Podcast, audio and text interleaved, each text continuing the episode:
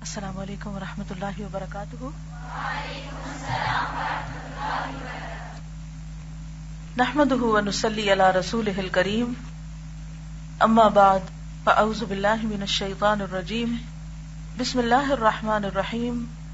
رب اشرح لی صدری ویسر لی امری۔ واحلل عقدۃ من لسانی یفقهوا قولی۔ شیطنت کی اسیری، فصل انتالیس۔ گناہگار کی ایک سزا یہ بھی ہے کہ وہ ہمیشہ شیطان کا اسیر اور شہوات اور خواہشات کا قیدی رہتا ہے۔ یعنی شیطان اس کو نکلنے نہیں دیتا۔ آپ نے دیکھا ہوگا بچوں کا ایک کھیل، جس میں وہ ایک دوسرے کے پیچھے بھاگتے ہیں، پھر وہ اگر بچہ ادھر جانے لگے یعنی آگے بھاگنے والا، اگر رائٹ سائڈ پہ جانے لگے تو وہ کیا کرتا ہے؟ وہ پلٹ کے پکڑنے والا ادھر سے آ جاتا ہے۔ پھر وہ جب وہ پلٹ کے دوسری طرف جانے لگتا ہے تو وہ وہ بھی رستہ چینج کر لیتا شیطان بالکل یہ کھیل کھیل رہا ہمارے سے ہم ایک طرف سے نکلنے کی کوشش کرتے ہیں تو ادھر آ جاتا ہے۔ جب ہم دیکھتے کہ ادھر شیطان ہے، یہ رستہ خراب ہے، غلط ہے، تو مجھے ادھر جانا چاہیے، تو وہ بھاگ کے ادھر آ جاتا ہے۔ تو شیطان ہر وقت کیا چاہتا ہے؟ انسان کو اپنے شکنجے میں لیے رکھے۔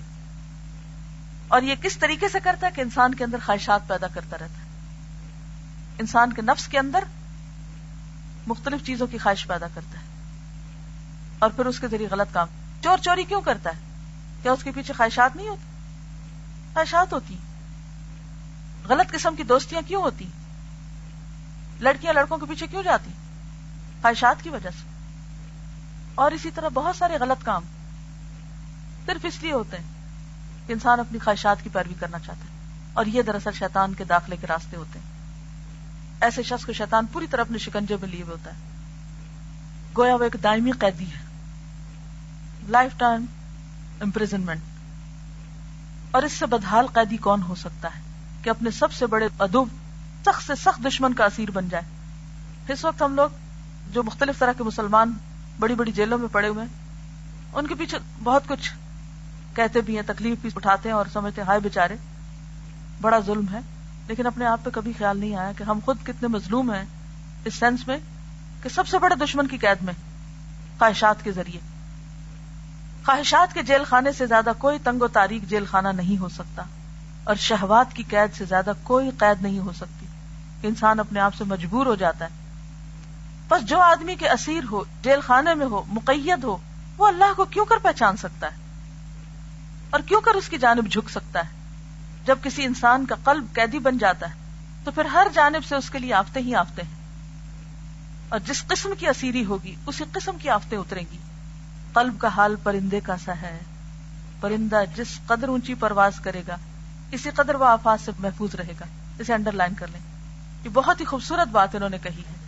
پرندہ جس قدر اونچی پرواز کرے گا، اسی قدر وہ آفات سے محفوظ رہے گا۔ اور جس قدر اس کی پرواز نیچی رہے گی، آفات کا نشانہ بن جائے گا۔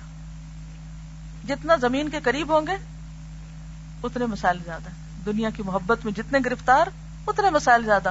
اور جب ان چیزوں سے آپ اوپر اٹھ جائیں گے، تو یہ بہت معمولی حقیر ایشو آپ نے جہاز کا سفر کبھی کیا ہوگا؟ جہاز کی فلائٹ جب نیچے ہوتی ہے تو کتنی اس میں ٹربولنس ہوتی ہے۔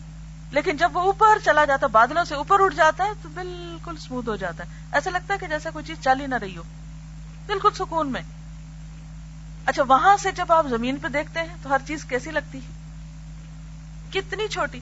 پوری پوری بستی، پورا پورا شہر جب انسان دیکھتا ہے، جب فرسٹ ٹائم مجھے ایسا ایکسپیرینس ہو تو میں نے کہا یہاں لوگ لڑ بھی رہے ہوں گے، ایک دوسرے سے غصہ بھی کر رہے ہوں گے۔ پتہ نہیں کن کن کاموں میں لگے ہوئے، کہاں کہاں بھاگ رہے ہیں۔ اور بس یہ اتنی چھوٹی سی دنیا کے لیے عجیب سی کیفیت تاری ہوئی۔ کہ ہم کن چھوٹی باتوں پہ لڑتے ہیں۔ یہ لڑنے کی چیز نہیں ہے۔ لیکن یہ کون سوچ سکتا ہے؟ یہ پیٹی ایشوز کس کو پیٹی نظر آتے، چھوٹے نظر آتے؟ جو ان چیزوں سے اوپر اٹھ جائے۔ ان چیزوں کو اپنا مقصود نہ بنائے۔ اسی لیے جو چھوٹے دل والے لوگ ہوتے ہیں، وہ چھوٹی چھوٹی باتوں پہ نوک جھونک کرتے رہتے ہیں۔ چھوٹی چھوٹی باتوں پہ لڑتے ہی رہتے ہیں۔ آپ نے دیکھو کہ چھوٹے بچے سب سے زیادہ لڑتے ہیں۔ کچھ لوگ بڑے ہو کے بھی بچے بنے رہتے ہیں۔ نوک جھونک نوک جھونک، ہر وقت۔ جو امیچور میاں بھی ہوتے ہیں وہ ہر وقت ہر بات میں ایک دوسرے کی اعتراض، ہر بات میں ایک دوسرے سے لڑائی، جھگڑا۔ ہر بات پہ اعتراض۔ کسی چیز سے درگزر کرنا، معاف کرنا اگنور کرنا آتا ہی نہیں، سیکھا ہی نہیں۔ تو جتنا جس کا ایکسپوجر زیادہ ہوتا ہے، جتنا وہ اوپر جا کے چیزوں کو دیکھ سکے، اتنا ہی چھوٹی چھوٹی باتوں سے چھوٹی لگتی اور جتنا انسان میچور ہوتا چلا جاتا ہے اور اللہ کو پہچانتا جاتا ہے اور آخرت پر اس کی نظر لگ جاتی ہے، اوپر اٹھ جاتی ہے نظریں، تو پھر یہ چھوٹی چیزیں اسے بادر نہیں کرتی۔ یہ کہہ کہ تو کیا ہو سو واٹ چھوڑو، جانے دو۔ ایک حدیث میں ہے، یہ حدیث ضعیف ہے بہرحال، لیکن مفہوم جو ہے، وہ عام زبان میں اگر کہیں تو اس کی سینس بنتی ہے کہ اشیتان بل انسان شیطان انسان کے حق میں بھیڑیا ہے۔ وہ بکری جس کا کوئی چرواہا یا رکھوالا نہ ہو، وہ بکری جس کا کوئی چرواہا یا رکھوالا نہ ہو، وہ بہت جلد بھیڑیے کے منہ میں چلی جاتی۔ یہی حال انسان کا ہے۔ آپ دیکھیں کہ بکری کہتے ہیں تین چیزیں، کی مثال عام تو چڑیا کڑیاں، بکریاں، وہ کہتے ہیں نا۔ یہ تین چیزیں ایک جیسی۔ جیسے لڑکی جس کے اوپر مرد رکھوالا نہ ہو، عام طور پر کیا ہوتی؟ دوسرے مردوں کی خواہشات کی نظر ہو جاتی۔ کوئی باپ بھائی سر پہ نہ ہو تو عموماً لڑکیاں کیا ہوتی ہیں؟ کیا کرتی ہیں؟ عموماً بیرا روی ہو جاتی کیونکہ بھیڑیا پھر رہے نا معاشرے میں۔ تو کسی نہ کسی کا شکار ہو جاتی ہیں۔ کسی کی نظروں کا شکار، کسی کی خواہشات کا شکار، کسی کی چکنی چپڑی باتوں کا شکار۔ تو اللہ نے اسی لیے مرد کو کموام بنایا اور اس کے اندر غیرت رکھی کہ وہ بیوی، بیٹی، بہن، ماں، کسی کے اندر کوئی ایسی چیز دیکھے تو فوراً اس کو پروٹیکٹ کرے۔ اسی وجہ سے بعض اوقات وہ مخصوص جگہوں پہ جانے نہیں دیتے، کسی کو آنے نہیں دیتے۔ اور ہم کیا سمجھتے ہیں کہ ہمارے اوپر ایک بلائے جان ہے۔ ہمیں بلا وجہ قید کر کے رکھا ہوا ہے کہ جس بکری کا کوئی رکھوالا نہ ہو، وہ بھیڑیے کے شکار بن جائے گی۔ اسی طرح انسان کا جب کوئی رکھوالا نہ ہو، تو شیطان اس کے پیچھے ہو جاتا ہے۔ انسان کا رکھوالا اور مولا مددگار اس کا رب جس نے رب کی پناہ نہیں لی، وہ شیطان کے بھیڑیے سے بچ نہیں سکتا۔ اور اللہ کی جانب سے اسے محافظ نگہبان اسی وقت میسر ہوگا جب وہ تقوی اور پرہیزگاری کو اپنا شعر بنا لے۔ حرام چیزوں سے بچے، گناہوں سے بچے۔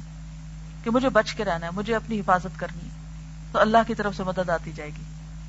ان اللہ عن الذین آمنوا۔ تقوی ایک دیوار ہے اور بھیڑیوں سے بچنے کے لیے ایک مضبوط قلعہ ہے۔ تقوی اور پرہیزگاری دنیا اور آخرت کی عقوبتوں، آفتوں اور مصیبتوں سے محفوظ رکھنے کی زبردست دیوار اور قلعہ ہے۔ یعنی اللہ کا ڈر۔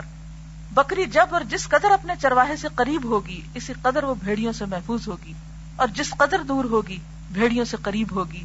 اصل حقیقت یہ ہے کہ جو قلب اللہ تعالیٰ سے قریب ہوگا مسائب و علام اور آفات سے دور رہے گا۔ اور مسائب و علام اس سے دور بھاگیں گے۔ کیا خوبصورت بات ہے یہ۔ جو قلب، جو دل اللہ تعالیٰ سے قریب ہوگا مسائب و علام اور آفات سے دور رہے گا۔ اور مسائب و علام اس سے دور بھاگیں گے۔